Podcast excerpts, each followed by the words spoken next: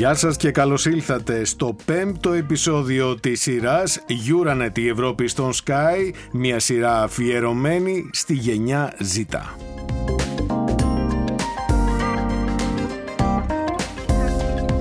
Η γενιά Ζήτα είναι όλα αυτά τα νέα παιδιά που είναι ανάμεσά μας σε ηλικίες από δεκαπέντε έως είκοσι πέντε ετών. Είναι το μέλλον της Ευρώπης και σήμερα μαζί με την Κατερίνα Πλατή που είναι εδώ μαζί μου θα μιλήσουμε, Κατερίνα, για τις ευκαιρίες απασχόλησης και το μέλλον της αγοράς εργασίας για τους νέους ανθρώπους. Ε, Νίκο, θεωρώ ότι τα πάλε ποτέ παραδοσιακά επαγγέλματα που μαθαίναμε όταν ήμασταν πιο μικροί, δηλαδή να γίνεις γιατρός, δικηγόρος, δάσκαλος, πια έχουν εκλείψει και οι νέοι στρέφονται σε άλλες μορφές εργασίας και κατάρτισης που θα τους προσφέρει στο μέλλον μία θέση στις εταιρείες οι οποίες και δημιουργούνται. Oh. Αλλά καλύτερα είναι να μας τα πει ο κύριος Σταύρος Γαβρόγλου, επιστημονικός υπεύθυνος του Μηχανισμού Διάγνωσης Αναγκών Αγοράς Εργασίας. Γεια σας. Γεια σας, τι κάνετε? Εμείς καλά είμαστε, η νέα γενιά τι θα βρει μπροστά της, αυτό είναι το μεγάλο ζητούμενο, ναι, κύριε Γαβρόγλου, διότι ναι, είναι μια διαρκώς μεταβαλλόμενη αγορά αυτή της εργασίας και συνολικά της απασχόλησης, όπως έχουμε συνηθίσει να ακούμε, και το ζήτημα ναι, είναι πώς θα διαμορφωθεί τα επόμενα χρόνια. Κοιτάξτε, αυτό είναι πραγματικά το πολύ μεγάλο στοίχημα της χώρας γενικότερα και φυσικά ειδικότερα της νέας γενιάς, αλλά πραγματικά η χώρα μας βρίσκεται σε μια μετάβαση, προσπαθώντας να μεταβεί δηλαδή σε ένα πιο προηγμένο παραγωγικό πρότυπο.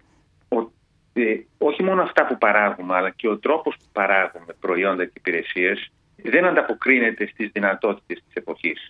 Πράγματι, όπως και η γενιά Ζήτα, το γνωρίζουν ότι η νέα τεχνολογία έχει προχωρήσει πάρα πολύ, υπάρχουν νέες δεξιότητες που μπορεί κάποιος να αξιοποιήσει για να παράξει υψηλής προστιθέμενης αξίας προϊόντα. Ωστόσο υπάρχει μια, ένα πρόβλημα με τις ελληνικές επιχειρήσεις. Mm-hmm. Δεν είναι προσανατολισμένες δυστυχώς όσο οι επιχειρήσεις της πόλης της Ευρωζώνης στην παραγωγή προϊόντων και υπηρεσιών υψηλής προστιθέμενης αξίας, άρα δεν αναζητούν όσο θα θέλαμε εργαζόμενους με υψηλές δεξιότητες και προσόντα. Πιστεύετε γι' αυτό το λόγο υπάρχει και αυτό το brain drain που λέμε, δεδομένου ακριβώς ότι η νέα γενιά είναι πιο, πιο μορφωμένη και πιο καταρτισμένη από την προηγούμενη? Έχουν μεταπτυχιακά και σχεδόν οι περισσότεροι πτυχία. Έχουν ακριβώς υψηλά προσόντα, τα οποία όμως η προσφορά αυτή των προσόντων δεν ε, αντιστοιχεί στην ζήτηση που είναι χαμηλότερη. Φυσικά και υπάρχουν λαμπρές εξαιρέσεις. Έτσι. Υπάρχουν ελληνικές επιχειρήσεις που όντως αξιοποιούν στο έπακρο τα προσόντα και τις δεξιότητες των εργαζομένων και ειδικά των νέων. Αλλά αυτές είναι σχετικά λίγες. Δηλαδή, όταν συγκρίνουμε τι γίνεται στην Ελλάδα με άλλες χώρες της Ευρωζώνης, θα δούμε ότι στην Ελλάδα οι θέσεις εργασίας που απαιτούν υψηλά προσόντα είναι μία στις τρεις, τριάντα δύο τοις εκατό. Στην Ευρωζώνη αυτή η αναλογία είναι υψηλότερη, είναι το σαράντα τέσσερα τοις εκατό. Και μάλιστα αυτό δεν έχει να κάνει μόνο με ότι εμείς, ας πούμε, είμαστε προσανατολισμένοι σε κλάδος ε, όπως ο τουρισμός, ας πούμε, ενώ σε άλλες χώρες είναι, δίνουν περισσότερη έμφαση σε άλλους κλάδους. Ακόμα και αν συγκρίνουμε τους ίδιους κλάδους, βλέπουμε ότι στην Ελλάδα, ας πούμε, στα, στον κλάδο του τουρισμού, το έντεκα τοις εκατό των θέσεων εργασίας είναι υψηλών δεξιοτήτων, ενώ στην Ευρωζώνη η αναλογία είναι το είκοσι τοις εκατό. Και όταν μιλάμε για τις δεξιότητες, κύριε Γαβρόγλου, μιλάμε και για τις αμοιβές. Οπότε Α, εδώ σωστά. προκύπτει και το μεγάλο ζήτημα.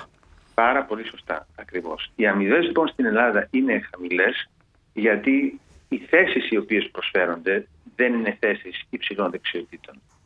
Βεβαίως, εντάξει, όπως επίσης καταλαβαίνουμε ότι η ελληνική οικονομία έχει βγει από μια πολύ βαθιά κρίση και οι ελληνικές επιχειρήσεις, πολλές από αυτές έχουν ήδη κλείσει, mm-hmm, και οι υπόλοιπες προσπαθούν να κρατηθούν. Αλλά σας λέω, για μένα το πρόβλημα το μεγαλύτερο είναι ότι δεν υπάρχει προσανατολισμός και επένδυση στην τεχνογνωσία. Μάλιστα. Το οποίο είναι κρίμα, γιατί ακριβώς η νέα γενιά έχει πάρα πολλές δεξιότητες και προσόντα.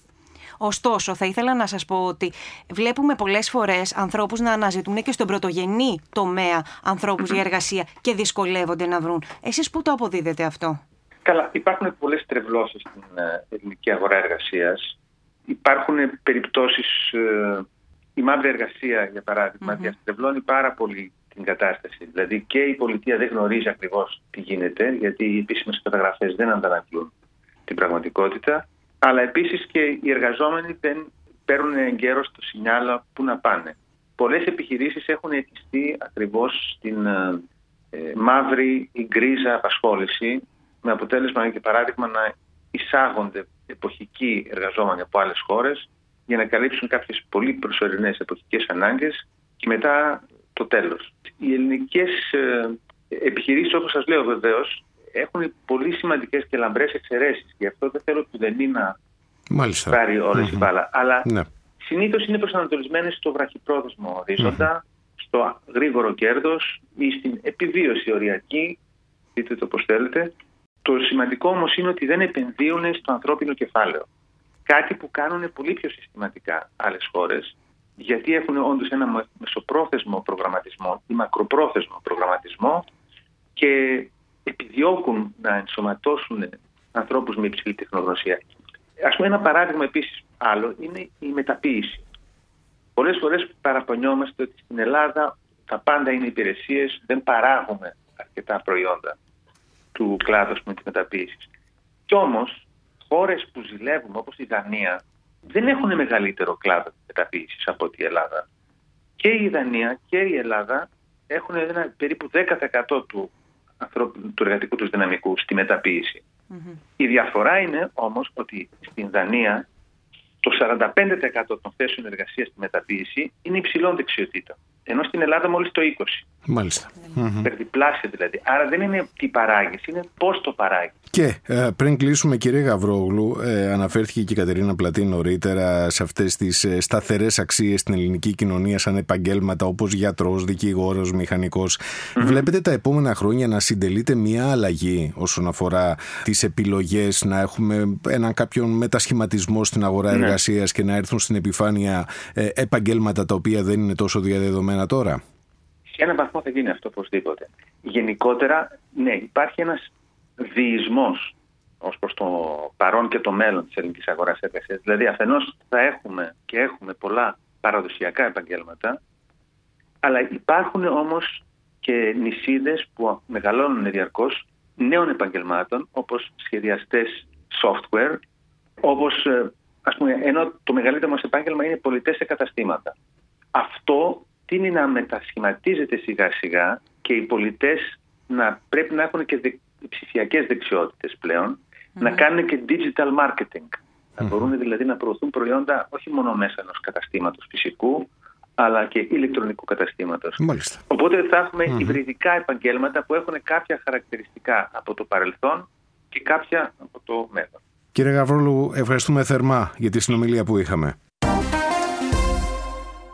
Ακούσαμε, Κατερίνα, τις πολύ ενδιαφέρουσες επισημάνσεις του κυρίου Γαβρόγλου. Ακούσαμε την ακαδημαϊκή πτυχή αυτού του ζητήματος, της απασχόλησης α, και της νέας γενιάς για το μέλλον της εργασίας. Τι θα λέγες να πάμε και σε ένα κορίτσι που είναι στην καρδιά της λεγόμενης γενιάς Ζήτα. Νομίζω ότι πρέπει να ακούσουμε και την γνώμη της νέας γενιάς, πώς βλέπει τα πράγματα. Η Ειρήνη Μανίτα είναι μαζί μας και την ευχαριστούμε πολύ να μας πει τη δική της άποψη. Ειρήνη. Εγώ αρχικά θα ήθελα να ξεκαθαρίσω και να διαχωρίσω λίγο τις έννοιες μόρφωσης και έβρεσης εργασίας. Γιατί πιστεύω πως η μόρφωση έχει από μόνη της αξία στον άνθρωπο. Τη μόρφωση τη λαμβάνει ο άνθρωπος για την προσωπικότητά του, για την καλλιέργεια της ψυχής του και του μυαλού του. Και δεν θέλω σε καμία περίπτωση να τη συνδέω με την επαγγελματική αποκατάσταση. Mm-hmm. Ε, πιστεύω δηλαδή στην αυταξία της παιδείας. Ε, ανεξαρτήτως αν οι άνθρωποι θα τη χρησιμοποιήσουν τη μόρφωση και τις δεξιότητές τους για να βρουν δουλειά.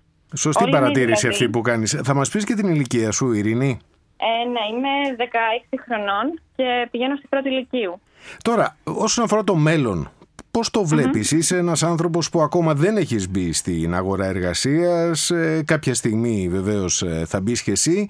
Οπότε πώς βλέπεις να διαμορφώνονται τα πράγματα? Η αλήθεια είναι ότι σήμερα ακούμε συνέχεια για ανεργία, πολύ χαμηλές αμοιβές, ακόμη και για τα παιδιά που έχουν βρει δουλειά.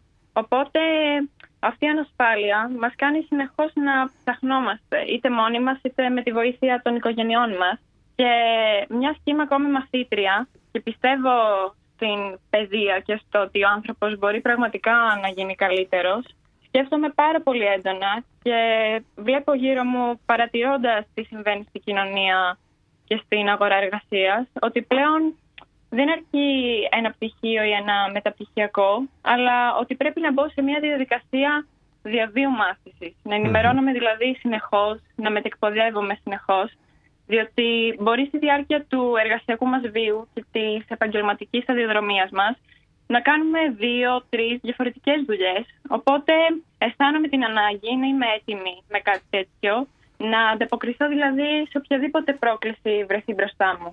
Ωστόσο, θα ήθελα να σε ρωτήσω, βλέποντας και μιλώντας με τους συμμαθητές σου όλη την περιραίουσα κατάσταση, ε, mm-hmm. οι συμμαθητές και εσύ ενδεχομένως στρέφεστε σε επαγγέλματα που έχουν σχέση με τη νέα τεχνολογία, δεδομένου ότι έχουμε δει ότι είναι τα επαγγέλματα του μέλλοντος και σιγά σιγά αυξάνεται και η ζήτησή τους.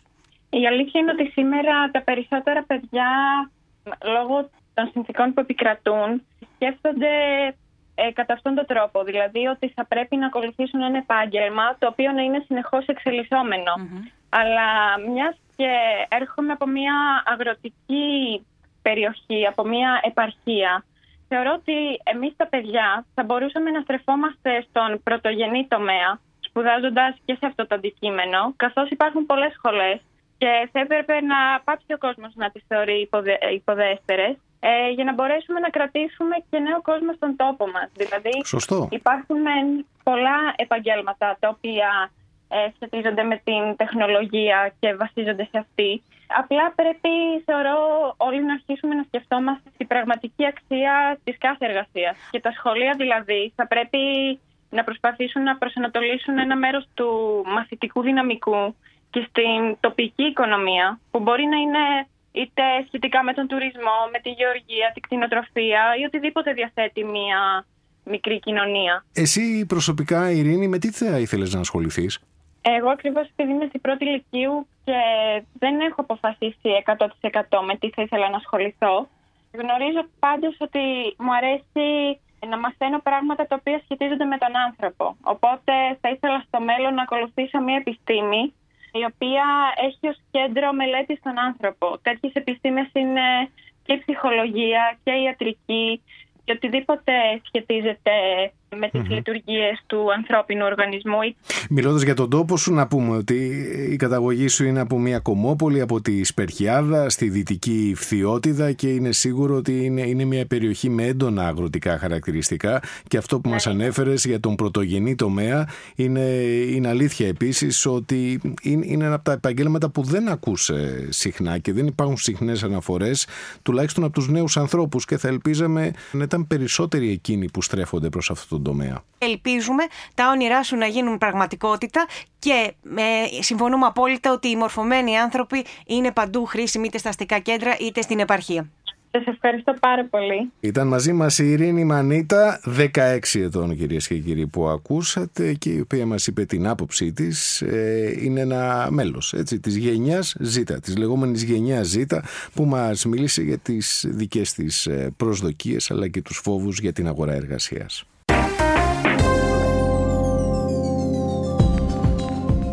Και έτσι φτάσαμε στο τέλος αυτού του πέμπτου επεισοδίου της σειράς podcast Euranet η Ευρώπη στον Sky, αφιερωμένο στη γενιά Ζήτα. Κατερίνα Πλατή, ευχαριστώ πολύ. Και εγώ, Νίκο Ανδρίτσο, σε ευχαριστώ πολύ για αυτή τη συζήτηση. Και θα τα πούμε στο επόμενο μας επεισόδιο.